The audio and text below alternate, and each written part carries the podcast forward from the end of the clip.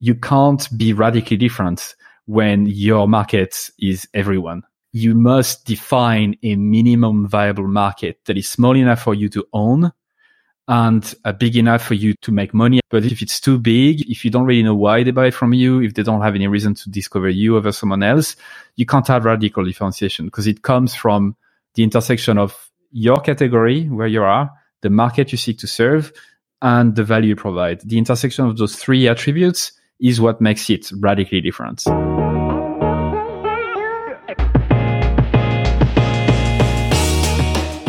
You're listening to Customer Show the podcast that explores what makes people tick, click, and buy. I'm your host, Caitlin Burgoyne. I'm a marketer by trade and a four time founder by choice. And I believe whoever gets closer to the customer wins. So here's the multi million dollar question In a world where everyone is fighting for your buyer's attention, how do people like us, marketers and entrepreneurs who want to drive more sales without working around the clock or resorting to shady marketing techniques? How do we persuade more customers to buy from us? That's the question, and this show has the answers.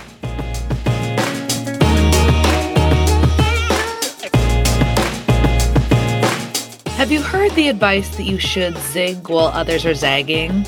or that you need to stand for something or risk standing for nothing. What this clever marketing advice is really saying is that it's easier to market if you create a brand that stands out from the crowd. But I've got a tough marketing pill that we both need to swallow before we can get to the rest of the episode. Are you ready? Here it is. It's actually not easy or comfortable to stand out from the crowd. Think about it. Would you ever just stand up on your chair and yell at the top of your lungs, pay attention to me, pay attention to me, I'm different? If you're like me, you wouldn't actually do that in the real world. Yet, as marketers, we're expected to have no problem creating and sharing messages day in and day out that break patterns and gather people's attention. Luckily, my guest has picked up a few tricks along the way for how you can stand out in a way that is way more effective than just trying to blurt out crazy things at the top of your lungs or to just be intentionally provocative. In this episode, you'll hear how my guest, Louis Grenier, went from wearing three piece suits that he hoped would make him look quote unquote professional to creating the podcast Everyone Hates Marketers now, in a sea of marketing podcasts, Louis has definitely made a name for himself for hosting a show that's both refreshingly insightful and brutally honest. So, if you're anxious about putting messaging out there that doesn't quite feel authentic, or if you want to be heard without feeling like you need to yell at the top of your lungs, then this episode is for you. Louis is a master at radical differentiation, and he's going to share insights into how he helps people do this through a program he's created called Stand the Fuck Out. But before we hear what it takes to stand the fuck out, I wanted to start my conversation with Louis by asking about the early days of his marketing career. So, what led to him going from wanting to wear those three piece suits to wanting to be defiantly different? Let's hear from Louis. Wow. So there's a lot of to, to impact, to, to unpack here. This three piece suit to me is the perfect summary of what I used to be or what I used to do, which was trying to act like a marketing consultant and trying to behave like what I thought others expected me to behave like. Mm-hmm. And so when I started my career after, you know, doing marketing for a startup, I, I created my own business and I acted like a dork. I acted like a, this marketing consultant trying to be seen as this, like, I know everything. And I had no fucking clue what I was doing. And so this three piece suit is the perfect summary. This is, this was, this was the image I was trying to, to project. Now, obviously years after I've learned otherwise and I've learned to follow my gut. And that sounds very cliche. And to go further, I've learned to re- really try to channel this the, the, where my energy goes. And and one thing that I love and I've been loving to do from a very young age is to try to find flaws in people's thinking, you know, trying to mm-hmm. challenge people just to get a reaction out of them because I was absolutely craving attention. I didn't really get much attention from my mom. And I think that really spread into every facet of my life where yeah, I was trying to to get attention and trying to find flaws, and, and so much in fact that one of my history teacher in high school called me an intellectual terrorist because of that. I I read right? the blog yeah. post you wrote about this. I loved that. And so true, right? And so why why I have I have I this style of interviewing people? It's just because this is this is what I love to do the most. Is I love to to get to the to the core of things so people can understand it. And I fucking hate to to make people look good just to make them look good. You know, if we think about it from a job to be done perspective, the job of the podcast is not to make my guests look good. The job of the podcast is to teach people how to do good marketing, stand the fuck out without the bullshit. And okay. So wait a minute though. You're talking with this three piece suit and that was who you were trying to be. Yeah. When did the epiphany happen? You know this this this uh, kind of bias where the survivorship bias where you know it's mm-hmm. easy to to think back and to to round up the edges and to make it sound like a very interesting story and i had everything figured out.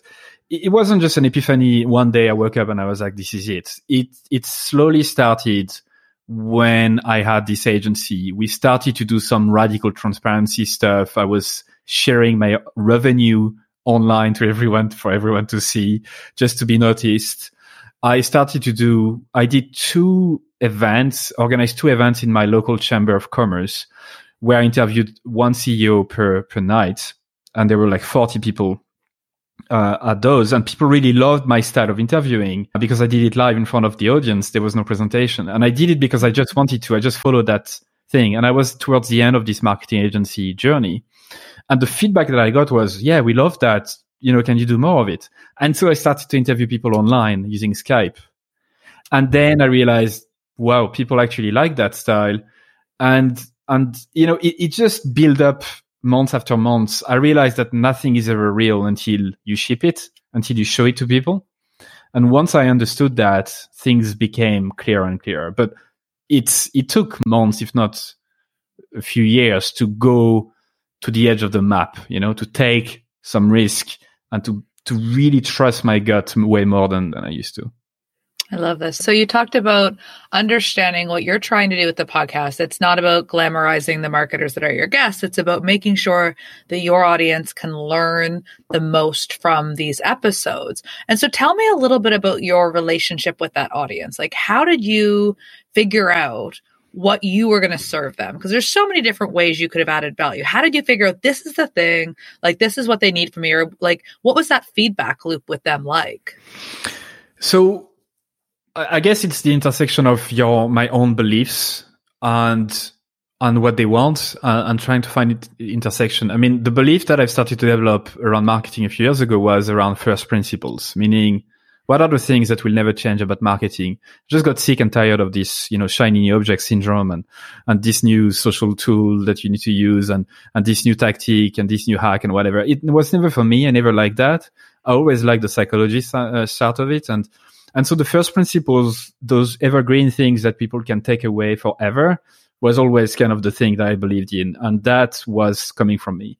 As for the exact format and the way it started to flow, I did a few interviews I deliberately ask for feedback.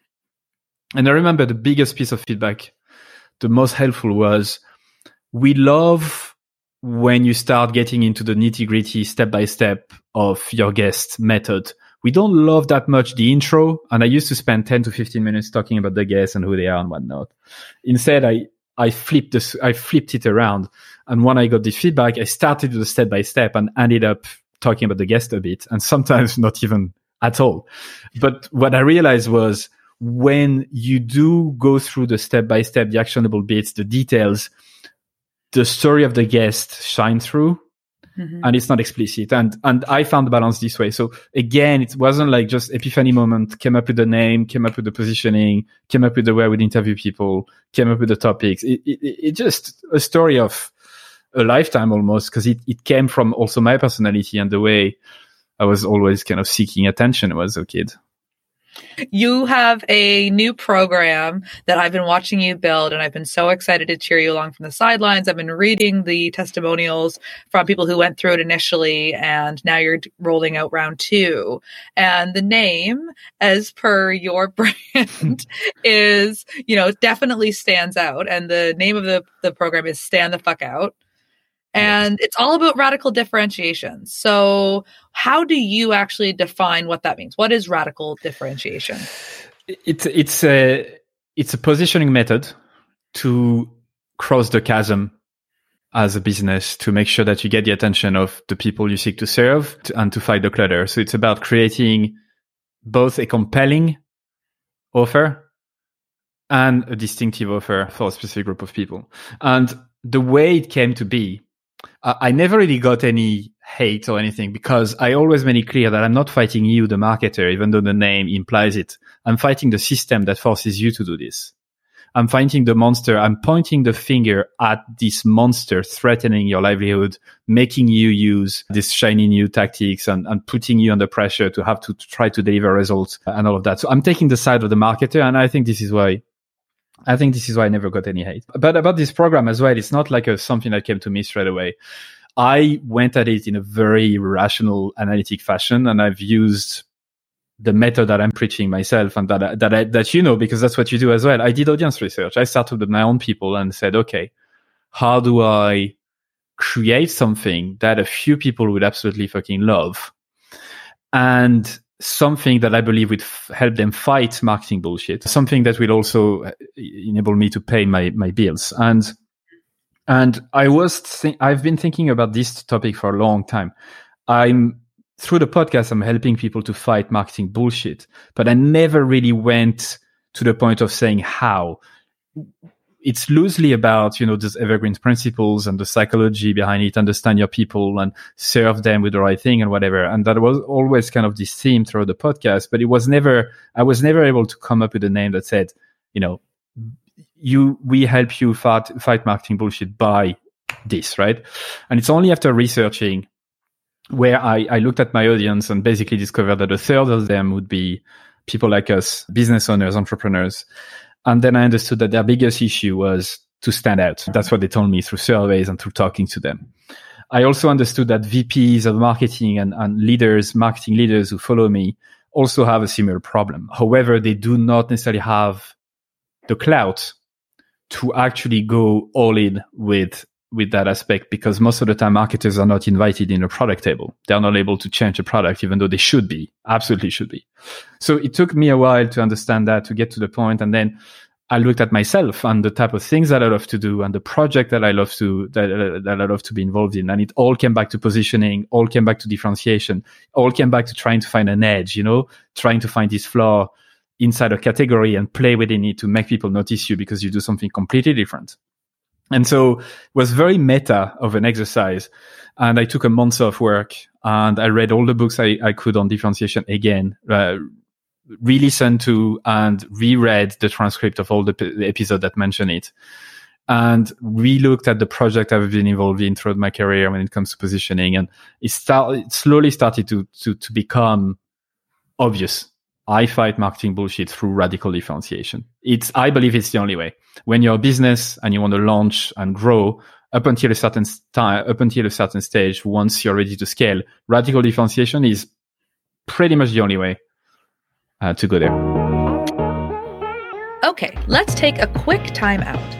If you're listening to today's episode, I bet you're already imagining how you can apply all these ideas to your work. But before you go out and eagerly rewrite all of the copy on your website or change your whole marketing strategy, first, I need you to ask yourself this very important question Do you know, without a shadow of a doubt, who your most valuable customer segment is? If not, you're in trouble. You don't have time to waste by chasing the wrong customers. Even with all of these ideas from our amazing guests, if you're chasing the wrong people, it's going to feel like an uphill battle. But if you're ready to stop wasting time on marketing that doesn't work and attract more dream customers, then I've got something you are going to love. I put together a free tool just for you. I call it my customer ranking calculator. Now, in a matter of minutes, this quick exercise can help you to gain clarity around which customer segments you should focus on and which ones you may want to stop serving. That sounds good, right? So, if you want to download this free tool, head on over to customercamp.co forward slash calculator. That's customercamp.co forward slash calculator. Okay, back to the show.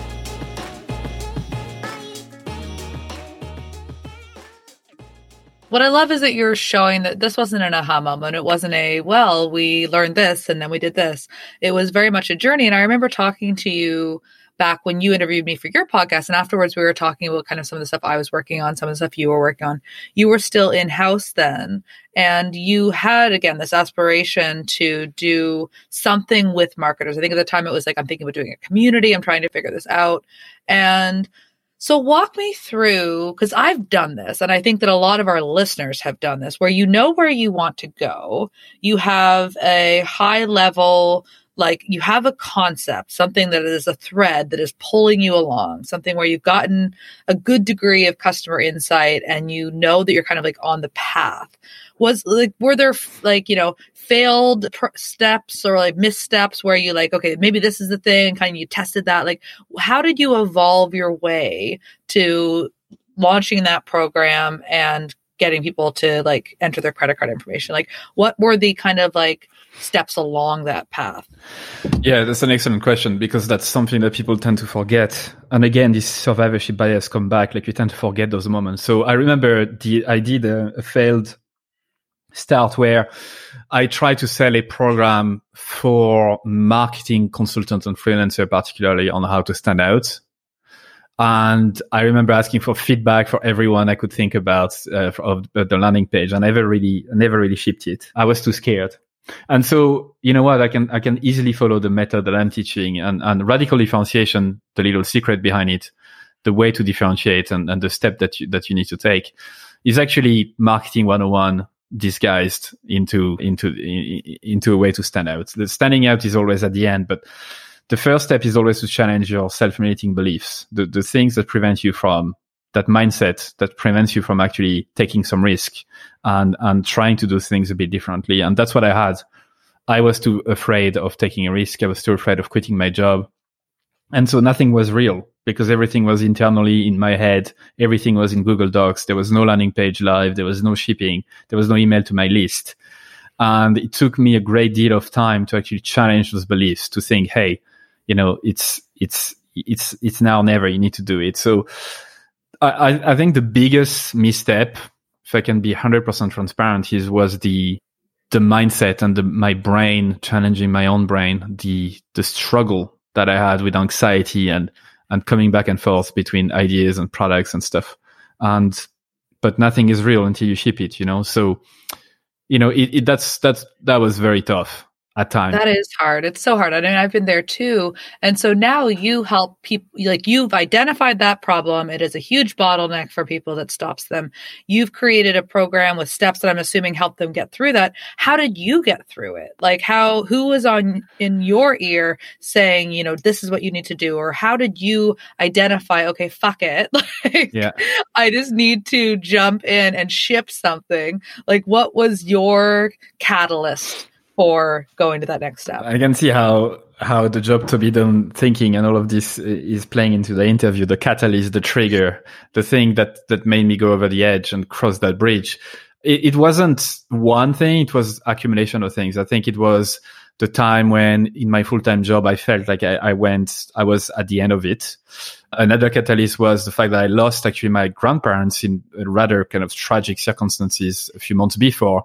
And that made me really question, you know, the, the existential question. What, what do I want to do in my life really? Because I've always kind of been an entrepreneur at heart or someone who, who wants to take risks, or at least that was the self story I was serving myself. That. And then finally, I was, I learned to surround myself with folks who, who were in that space, who were already doing it to to really give me feedback and, and, and, and push me over the edge. And this is the reason why Stand the Fuck Out is not an online course that you just follow in your own time. The reason why it's limited to 20 people. The reason why I, I really challenge you every week and we have those weekly calls and I get to know you personally and get to know your business. The reason why there's 19 other people, 19 other mavericks there to, to help you out is because this is such a tough step and it's the toughest, right? And once you surround yourself with people, once you have this kind of this this extra catalyst that helps you to go over the edge. Nothing that I teach through this program or nothing that I'm going to tell you now is novel. There's nothing crazy innovative about it. I think the key is just that I understood the mindset piece was much more important than what marketers think it is. And that's why it's been a success from, from like the first cohort is because I recognize that. I think it was the biggest thing you caught me. Like it's all about those triggers. It's all about those catalyst moments. And those are what get at us emotionally. And that is what drives us to act. And we always, as marketers, want to think that it's going to be, oh, they're going to Google this thing and then they're going to get on my landing page and they're going to read my blog post and they're going to sign up. Like, no, there's shit that happened way before that Google entry that if you don't know about, you're missing out on. And so one of the things that I know you do, and it sounds like a really practical way to kind of get people to think about going over the edge, but you tell them that they should write their own obituary. What is like the mindset? like what why make them do that? And um, I want to do it now. I haven't done it. I want to do it. I, I, think these are all those tactics to get outside of your own head. I, it's not from me. That's from a book called Zag from uh, Martin Neumeier. I think he has one of that as an exercise.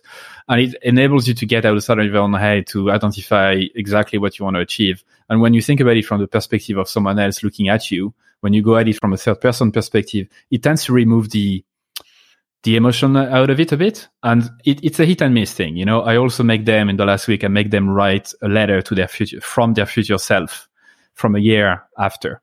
That's also very telling because it, it, it kind of, I don't look, I'm not too, I'm not smart enough to tell you why it seems to work, but it seems like, yeah, it, it it's, it's kind of this out of body experience in a sense that it's like what I advise people to do when they are stuck in their own head as consultants is to treat themselves as a client and remove the the emotion out of it. It's the reason why doctors can't really treat their family members because then they have too much, you know, skin in the game and they make bad decision. This is, I think it's the same thing. It's, it's, it's all for the same reason.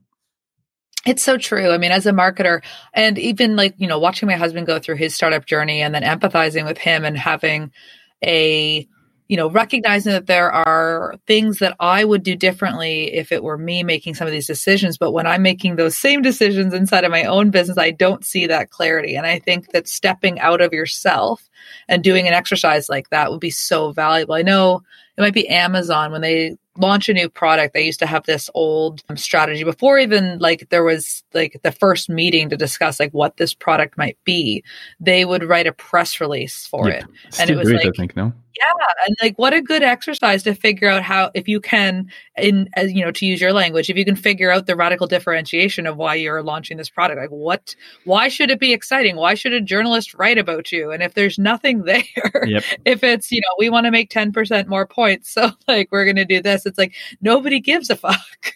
Uh, and you know what? The biggest the biggest aspect of that, the biggest aspect for marketers, particularly to show that actually your emotion is involved and you don't think very rationally about your own business is when you tell them to focus on a very narrow minimum viable market. When you talk to them about this idea, everyone will understand it from a concept, you know, perspective. Mm-hmm. But as soon as you make them do it for themselves, there's the fear again what if it's too small? What if, you know, someone else from another market will reach out and, and wants to buy from me? Then I'm going to have to say no. There is this kind of feeling, this, this big fear coming back. And, and that only happens when it's your own thing. When you're consulting for others, it's very easy to do it. It's very easy to challenge others to say it's too big, go narrow, once you cross the chasm, once you're ready to scale, once you know you use the bowling pin strategy, uh, and and once you you nail that market, you go to the next one. But no, it, we tend to really forget that rule as marketers uh, for our own stuff, uh, which is actually the the second step in radical differentiation, which is the reason why I'm telling you that it's basically marketing 101, marketing strategy 101. You can't be radically different when your market is everyone you know? You must define a minimum viable market that is small enough for you to own and uh, big enough for you to to make money out of. But if, if it's not congruent if it's too big if, if if you don't really know why they buy from you if they don't have any reason to discover you over someone else you can't have radical differentiation because it comes from the intersection of your category where you are the market you seek to serve and the value you provide. The intersection of those three attributes is what makes it radically different. And you can then say you are the only category for those people who provide X. And that's, that's the differentiation statement. That's massive. Okay, so let's make this practical. Tell me who are your minimum viable market? Like when you think about who buys this course, who is it for? And maybe you can use a student example too who is able to identify theirs. But first share yours so people know if this is for them. So it's for, it's for it's for risk takers, or at least people who tell themselves they are risk takers. Uh, it's for people who want to radically stand out from a sea of competitors. They are in markets that are very saturated. Everyone with a brain and a laptop can can join that market, right? And they are sick of marketing bullshit. Overall, like they have a higher uh, intolerance to bullshit. And those three attributes are very much psychographic based. But when when you look at the ones who are willing to pay, the ones who have really much, very much have a problem like that, the ones who really can't wait for a solution like this, they tend to be instead of firmographic, they tend to be business owners, consultants, freelancers, people who sell services that are undifferentiated by default and who want to launch a product or have a product and they want to make sure that it that it's they want to scale it. They, they are ready to to take it and, and and start really make some waves but they don't know where to start. And that's usually kind of the the market. But the other thing that is important for me is that i also intersect my minimum viable markets to be part of my audience meaning the reason why I have a small market is because I seek to serve folks listening to my podcast or who know me already. I don't really seek to convince people who don't know me at all, who've never listened to my podcast, never followed, never read my email to buy my stuff. And so that makes my market very narrow, but the conversion rate can be quite high and, and, and the, the average value can be quite high. So that's for me. So true. And I want to draw like attention to what you just shared because I think that when a lot of people hear this minimum viable market or minimum viable audience, they start to think in terms of sectors. Like, yes. okay, so I'm going to work with people who work in this type of sector, or I'm going to work with people who fit this kind of like demographic mix, or what, what you defined, which we we've geeked out before on your podcast, and obviously we're both really big advocates for is like, you know, it's not about necessarily what they look like. While that can definitely help you define them easier, it's more so about what they're trying to achieve and how you can shape what you're offering so that they understand why it's the absolute perfect solution to help them achieve that outcome. It's like about who right. they want to become, not necessarily about who they are. So I have I have like a few line on this. I say it's not about demographic, it's about who has reasons to buy from you, who's experiencing those triggers, who's in pain, who stays awake at night staring at the ceiling, who wants to reach their goal the most. And then I give a few examples. I can give you, for example, I work with a client, they're selling shampoos. So that's the category, shampoos. However, they sell it, their minimum viable market we discovered is very specific. They sell shampoos specifically for Latinas, but Latinas is a demographic, doesn't tell you anything. They sell shampoos specifically for uh, Latinas who have long, frizzy hair. And the reason why it's long and frizzy is because the longer it is, the frizzier it is, the more out of control they feel. And the more the pain is higher, the more they want to control that frizz so that they can get on with their life. And it so happens that there is two states in the United States where Latinas suffer that even more, suffer from that problem even more, is Florida and California, uh, because of the weather, because of the climate there. It's very warm in the summer, very humid, uh, and still gets pretty warm and humid in the winter. And when you take this intersection, you don't sell to Latinas anymore. You sell to Latinas with long frizzy hair living in those states. And you can start with that. And then sure, once you have a lot of money, you made a lot of sales, you can move on and, and, and grow that market. But those are the people who would love you the most because they really can't wait for a solution like yours. So that's an example. Yes. Yes, and what you're what you've hit on here is something that I say a lot, which is like context is king. Like there's this whole like content is king thing. Like that's always been horseshit. But like it's about like the context. Like when somebody sees your thing, do they go, Yes, in my situation with what I'm trying to achieve, with the barriers that I have in front of me, is this going to work for me? And why or why Correct. not right. because you can have the absolute perfect solution. Let's say you change nothing about your program except for the price and suddenly the price is $50,000 well now the context has changed because the people who can who are willing to make that kind of investment in themselves who can get over that fear that that has changed, right? Their context yeah. has changed. It's like I can't afford that. I can't talk my partner into letting me do it, or I'd have to take a loan, and no bank's to give me a loan to take a online program. And like so, when you change the context of their situation, it can massively change the the product that's going to be the right solution for them. And I think not enough people, as you and I both know, spend nearly enough time trying to think about their customers' context. They spend all their time obsessing about their product. I know. And that drives me nuts. And and this is why I have a slight issue with positioning books, recent positioning stuff that I'm, I'm very happy that it's been talked about way more. But the problem I have with the methodology of first looking at your product. So they basically tell you to, to take your product as it is and then retrospectively try to find a market that will like it. And then, you know, and then get on with it. And the problem with that is if you have an undifferentiated product that is like, let's say you're selling marketing services, trying to find a, a group of people who would really love it it's just almost impossible because by default your product is shitty. So the positioning method of telling you, yeah, you have a innovative product, like a new tech product, great. Then you can find the people who love you the most and who are willing to pay the most. That's fine. But if you are the 99% of other products and selling services and whatever that don't have a true innovation to it, how the fuck do you stand out then? You can't if you follow that method. So this is why what I Preach. I want to challenge you there because, like, yeah. I think for your in your context with who you sell to, you are absolutely 100% right.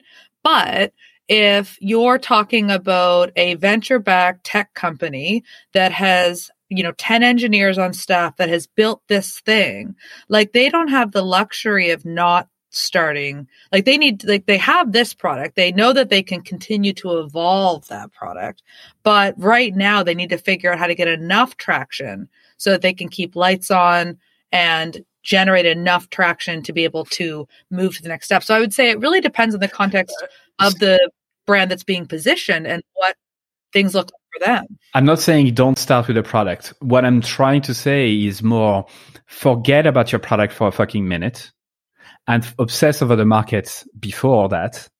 And then you can start changing the product for that market. But if you, if you take your product to be something that is like set in stone, you can't change it. You're just a marketer. You can't influence your product and then try to retrofit it to find a market and a value. It's going to be very difficult.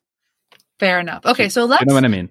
I do. And so you are the step by step guy. You love getting your guests to walk through the step by step. So, mm. without giving us all of your secrets, if I was to join your program, walk me through the different stages of what I'm going to learn. Yeah. So, th- the first thing we'd go through is challenging your self limiting beliefs. And that's week one mindset. So, we, we just go at it. I take the biggest self limiting belief, like standing out is risky and I tell you that no, standing out is not risky. With the clutter uh, that is everywhere, the only risk is to not stand out. You must take a risk or else you're going to face obscurity. We go through much more detail. And in the first week, I will challenge you and make you share that within the community and with the alumni to say, here is your biggest belief. This is those are three evidence to the contrary. Then I make them reach out to people they know, colleagues and friends, and ask them, what do you think is my unique ability? What do you think I'm the best at? And that has two, re- I, I do it for two reasons. One is to give them confidence for the next few weeks because uh, reading 15 emails of people complimenting you is a good boost, but also for them to truly start to understand the, the strengths that they have and where to focus their energy on. If they're very good writers, when it comes to your marketing is, is something you need to know. Uh, if you're very good at interviewing people, it's something you need to know. And, and having it from another, another perspective helps you to see, to get out of yourself, as we mentioned before. So that's kind of the, the biggest, the mindset. And then for three weeks, we go after defining your minimum viable market. So whether you're a product or not doesn't matter. I make you define your market. I make you look at uh, your existing customers, if you have any, classify them by joy, access, profitability, and pain. So do you like working with them? Are they paying in the ass? That's the joy. Mm-hmm. Profitability is do they have money to pay? Uh, can they say yes to you? Because that's a big thing for, for businesses that don't have a lot of cash is is trying to sell to customers who can't say yes themselves. Like a oh, I've been there. Like right? you have the perfect solution for them, and they have no yep. resources just to access it. Exactly. Do they drain you or do they do they give you energy? That's is still in the profitability because it's not just about money.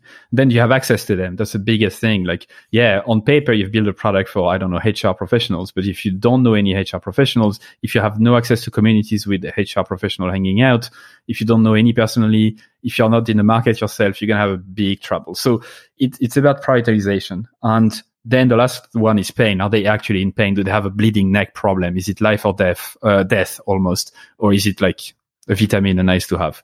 And so I make them prioritize the people they already have, or I make them look at people who've bought similar solutions just to get in the habit of talking to them.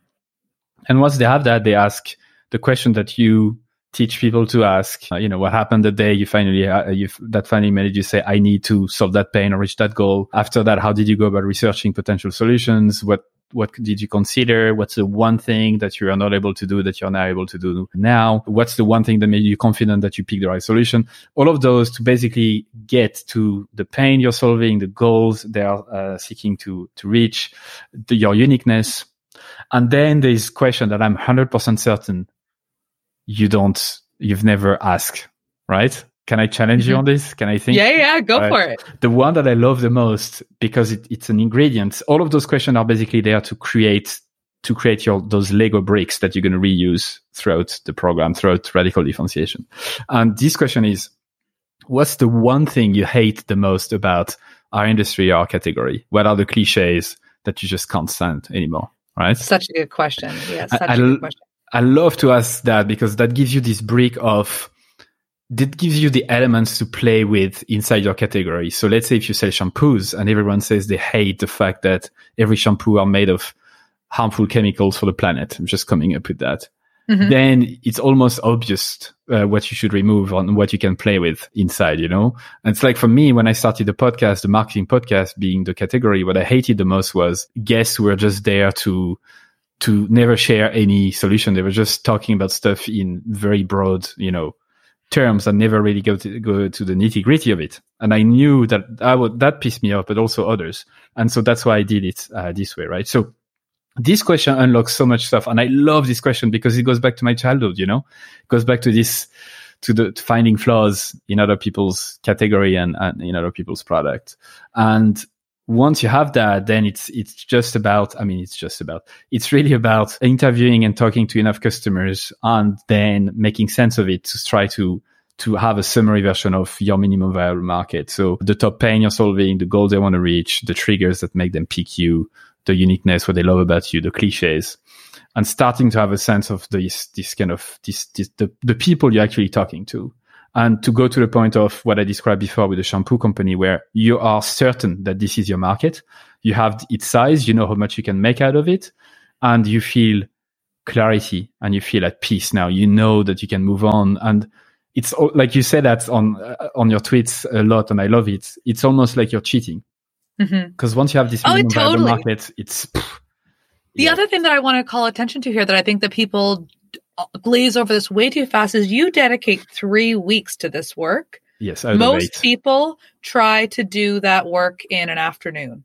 Like yep. they they think, okay, I'm going to set up a survey or I'm going to have a couple calls and then I'm going to have the answer around who the audience is and then I can move on. But if you're building on a foundation that isn't the right foundation and you rush through that process, which so many people do, because it feels so tedious, it doesn't like you feel like you're getting wins, but at the same time, it's, you know, you want to get to, most people want to get to the building part. They want to get to the, I have something to show part. Yep. Right. And I love that you get them to spend three weeks on this because that gives them enough time to be able to have some of those conversations, to be able to probably do a little bit of like online sleuthing, to be able to ask some of these questions. I love that that question. I think people probably don't think about that explicitly and they wouldn't volunteer that information if you didn't ask it.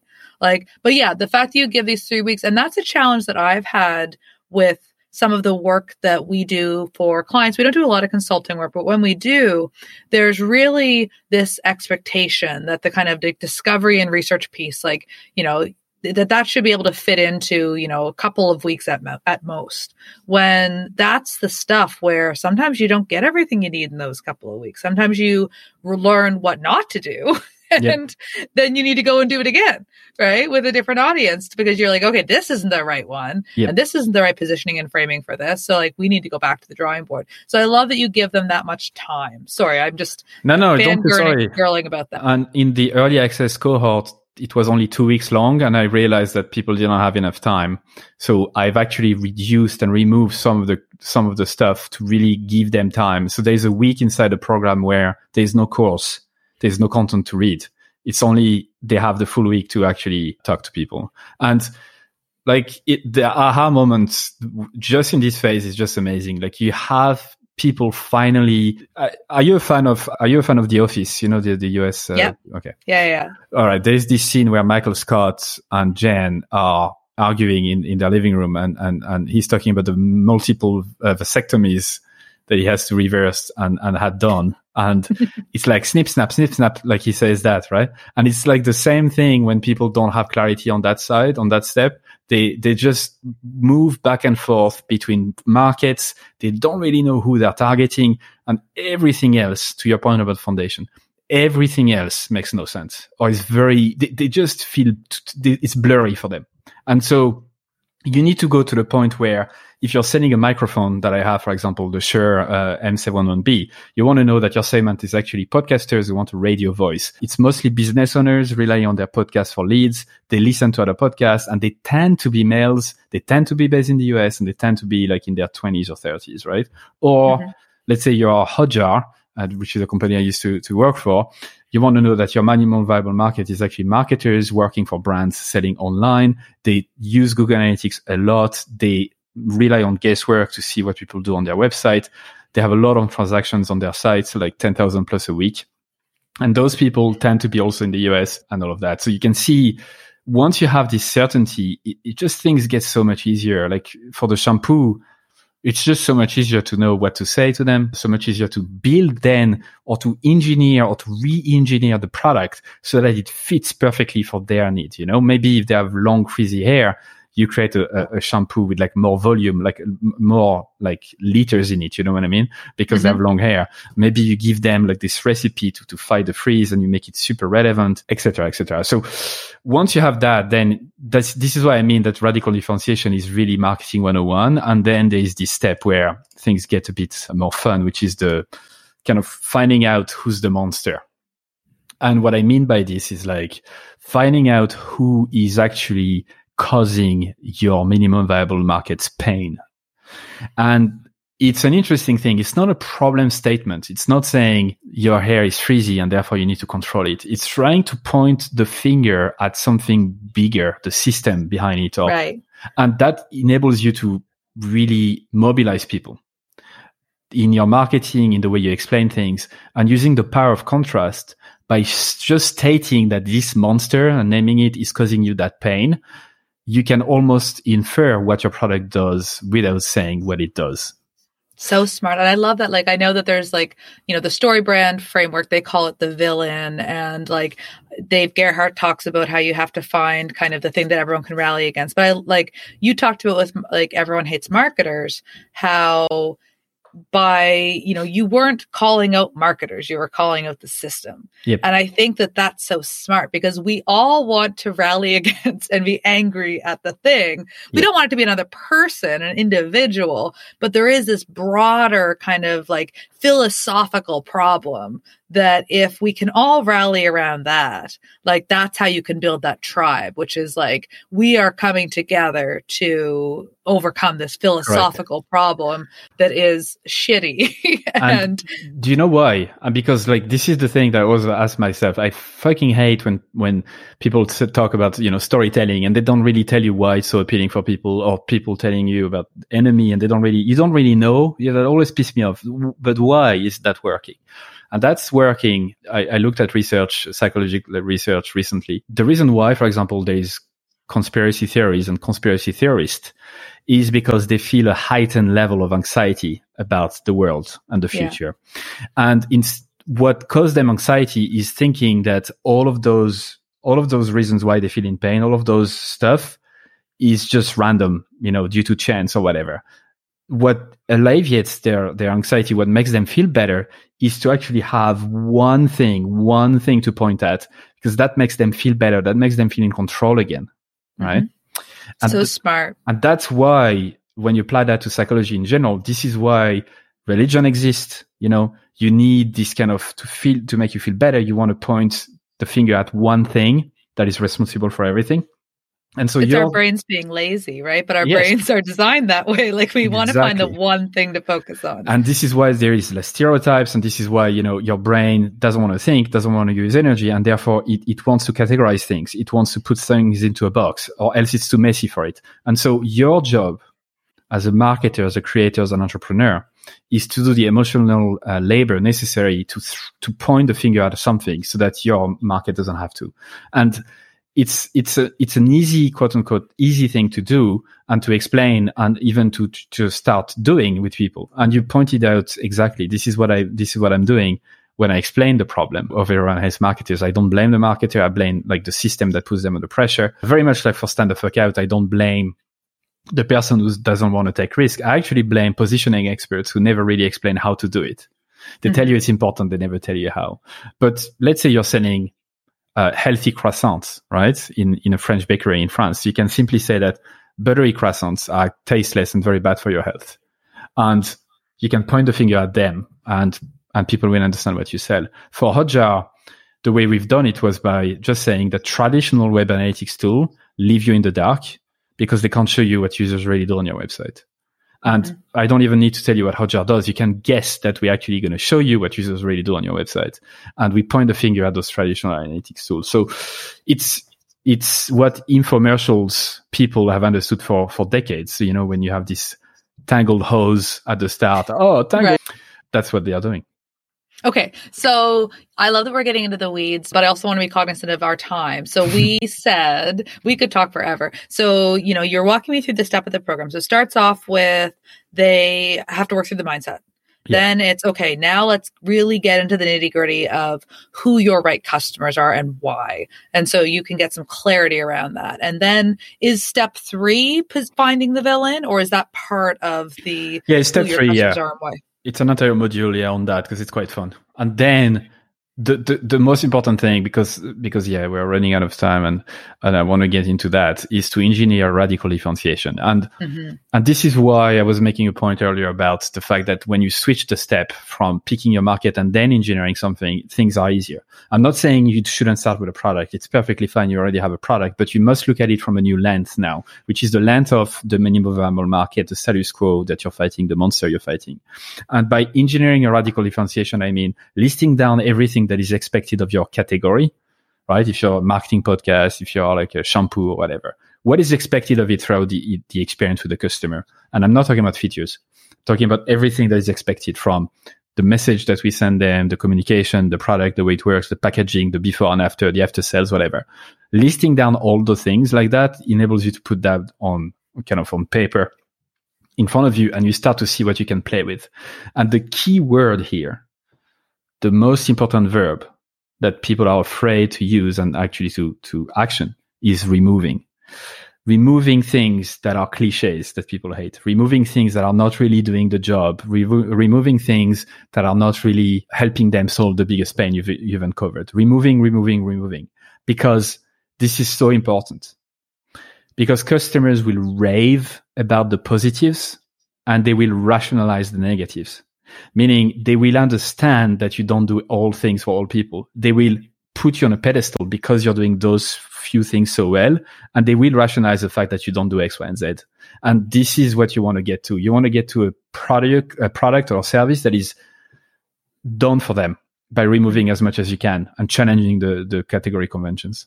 And again, I bet you that is terrifying for people. Yes, but but because of the knowledge they have the market and because now they understand the key, it's actually not it's actually not that difficult anymore. I, I think the hurdle is really about the market. But once you understand that and you see examples everywhere, because it, it's not something that is like again, I'm not teaching something new here, but I've never seen it in one framework. Uh, once you once you understand it, you see it everywhere. Like you just see it everywhere. The there is this French political party called La République En Marche, which is the party of the French president now. And I'm not political. I just want to explain how they've done it. They've challenged the category of political party in France by removing politicians who were like career politicians who were just there to do politics. And instead they replaced them with folks who were like working people like you and me. They mm-hmm. did other stuff and they challenged the category. They didn't try to invent a new category. They stay within the box of French political party, but they understood that their market were people who were completely disenfranchised with French politics, who were just sick of the traditional French politics. And so they went above it, created that. And, and, and like the way, the way they, they managed to do it is pure radical differentiation, even on a big scale. They understood that and they challenged everything in it, but still called it a political party. I love that. But like when I say it's like scary for people, I think that oftentimes when you look at a business, and I think like most entrepreneurs are guilty of this, that is doing too much, serving too many people, offering too many features, trying to be the one size fits all solution, that they don't get there because that's what the customers asked for. They usually get there because of fear. It's like, okay, things aren't working because we don't have, in, it must be because we don't have this, or maybe we'll go after this audience. And so when you look at people and you tell them, okay, what can you remove? Move. Like, I think that while they intellectually get it, there's probably still that insecurity of, well, you know, like if I only do that, or we take away all these other features that sometimes people want, or all these other services that sometimes people want that are extra like income, like what then? Right. And I think yep. that that is, it's, I, I love, I think that the thing that sticks out to me as you talk through this is like I had sat down with a couple like previous founders that I know, both of whom had kind of like exited their companies and they were on to the next thing. And like we're talking through this problem of companies don't understand their customers and it leads to them building the wrong products and selling those products in the wrong ways. And like spend a lot of time kind of talking about like are we going to do something together? What would it look like? How would we get there?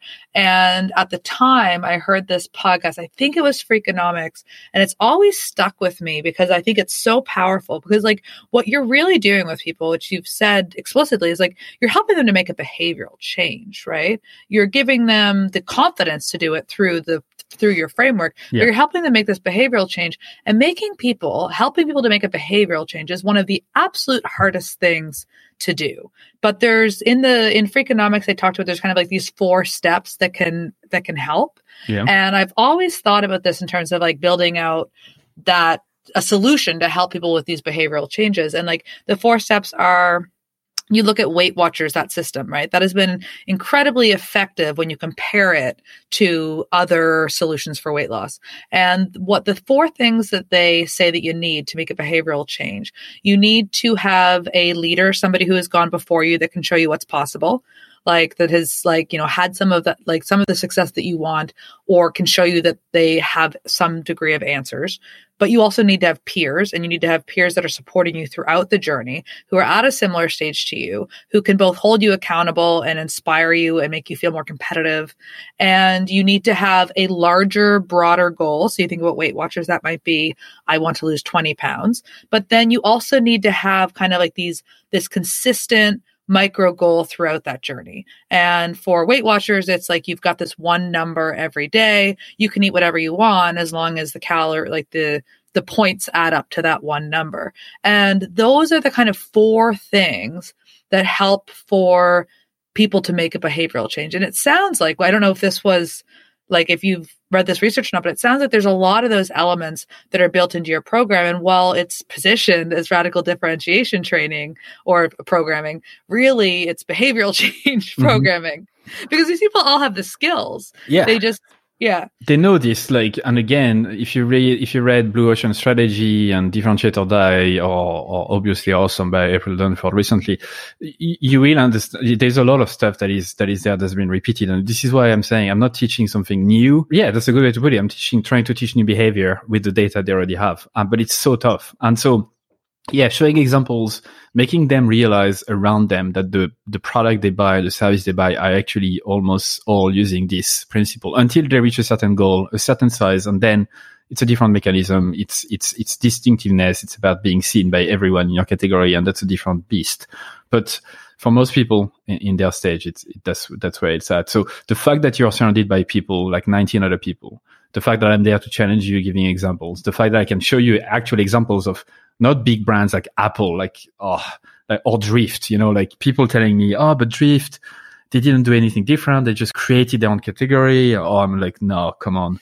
This, like David Cancel is a four-time startup founder who knows everyone in California he, they raised $200 million. They could throw that much money into quote unquote creating a new category. But like 99.9% of the time, category creation is not for you. You don't have the patience, the time, the resources, the experience to make it happen. Don't try to come up with a new name. Just play inside the, that category that you're in. And there is more than enough room for you to have fun with.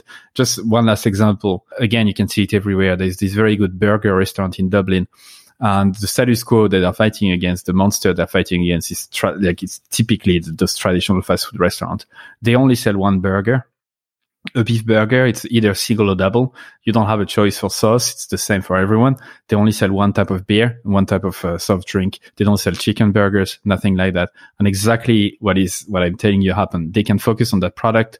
They have uh, direct access to a butcher down the road to sell them organic meat. So the burger are juicy, they're beautiful, they're the best burger in Dublin by a long mile, and they are achieving that by removing as much as possible and doubling down on on their uniqueness. And everyone loves those burgers and rationalize the negatives. They know that they're not going there to to to have a, a chicken burger. And so once you develop that lens, you see the world differently, and you see it's everywhere. This is so good. Okay. So let's leave people on a high note. Let's inspire them thinking about, you know, it's easy, like you said, to point at the apples or the drifts or even this burger company, which is a small business, but you can see the success bias, right? So let's think about, is there a student that's gone through your program who has been said, it's okay for you to share my story? And can you talk about kind of like the transformation they went through, like where they might have thought they were going to start and maybe where they ended up and share kind of a success story that can inspire folks? Yeah. I mean, uh, the, the, thing about this is that it's not something that you can do within days or weeks, right? It takes time. It, it you change your mindset, changing behavior, it, uh, communicating that, promoting your product. It, you know, everything takes time. So having said that, I can think about one example because she reached out to me recently. She is a, uh, she was a copywriter, like a content marketer and she's been hovering over like this this market of like cybersecurity companies but never really had the guts to go for it and never felt like she she she she was ready for it. And going through that program she went for it. She went even deeper. She really specialized like renamed everything that she was doing all her services to be only for cybersecurity companies. She let go of clients that were not in cybersecurity space. She's only doing strategic content marketing now. Before that she was writing as well and she tripled the number of leads she got just by doing this and by making it obvious to everyone. So by saying no to more people, more people saw her as the expert for that in, in that space. And again, people rave about the positives, the thing that she was doing and rationalize the fact that she wasn't doing the rest. So that's one example for a freelancer, but we've also seen other examples of like bigger companies who who just nailed it from the start by by just going for it. They had a hunch that this was the right thing to do, but they didn't do it until until they went through the program. So oh, good. Okay, Louis, this has been amazing. I know that everybody who, if for anybody who's listening that hasn't already listened to your podcast, like go and download. like there are so many good episodes. So maybe that's something we can leave folks with. If you had to go and listen to, you know, one episode of of the Everybody Hates Marketers podcast right now along the vein of radical differentiation. Which episode would you recommend to people? Well, b- beside yours, that I absolutely urge people to listen to because you you were splendid, and I remember I even reposted it as a replay, so you got double the juice. But oh, thank you. Another one that I urge people to listen to is one called Tech Fucking Risks uh, with Paul Meller, who's the MD of a ad agency in Dublin uh, in in London. Shit, he's gonna hate me for this. In London, and he and we're going through that the mindset piece in particular, and and why it's so important to take risk in today's world, and why you can't just do average thing for average people, and why the VP of marketing in any company is scared of taking risk because they have two mortgages and two kids, and their kids are in private school, and they think they have everything to lose by going against the grain. And so we talk about that for an hour, and it's it's glorious. So Paul Meller is his name. So good. And anything else that people should check out? Another resource you want to to share? Well, uh, I mean, you, you've been very generous uh, with your questions and your time. Thank you so much for for for for allowing me to t- to speak about what I love. I would just ask people to to check out the podcast and check out the site everyonehatesmarketers.com. There's a newsletter there that just teach people how to differentiate yourself. This is something I'm going to do way more of and take even more time writing those emails. So again, I, I just I just can't thank you enough for for letting me vent. And we're going to link to all of those resources. And I'll tell you, I have, I don't read a lot of newsletters. I actually like read very, very, very few newsletters. And I don't have one that I always open religiously, but you especially lately. I don't know if you are just pouring more energy into this. Like you are nailing it with the newsletter and it shows. And so people should get on that newsletter first just to steal some of your secrets and of course also to learn. So we're going to link to all of this in the show notes. Louis, thank you for being a splendid guest today. You're so welcome and thank you for doing what you're doing. Hey there. I wanted to take a moment to thank you for listening to the show. I absolutely love getting nerdy with you and our guests each week. It is just so much fun. And speaking of nerdy marketing stuff, have you heard about the power of reciprocity in marketing? Reciprocity is one of the best methods you can use to persuade people to take action. It's simple give something small for free before you ask for a sale. You see this all the time in marketing. Sometimes it's a free sample, a free trial, or even a free podcast like this one. With that in mind, I've got a small favor to ask. If you've gotten at least one aha moment while listening to the show, could you go to Apple Podcasts and give Customer Show a five star rating? It'll only take a few seconds, and ratings are really the best way to help new people discover the show. I see every rating and am beyond grateful for each one. And who knows, maybe one day you'll need something from me, and then I can return the favor for you. So thanks again.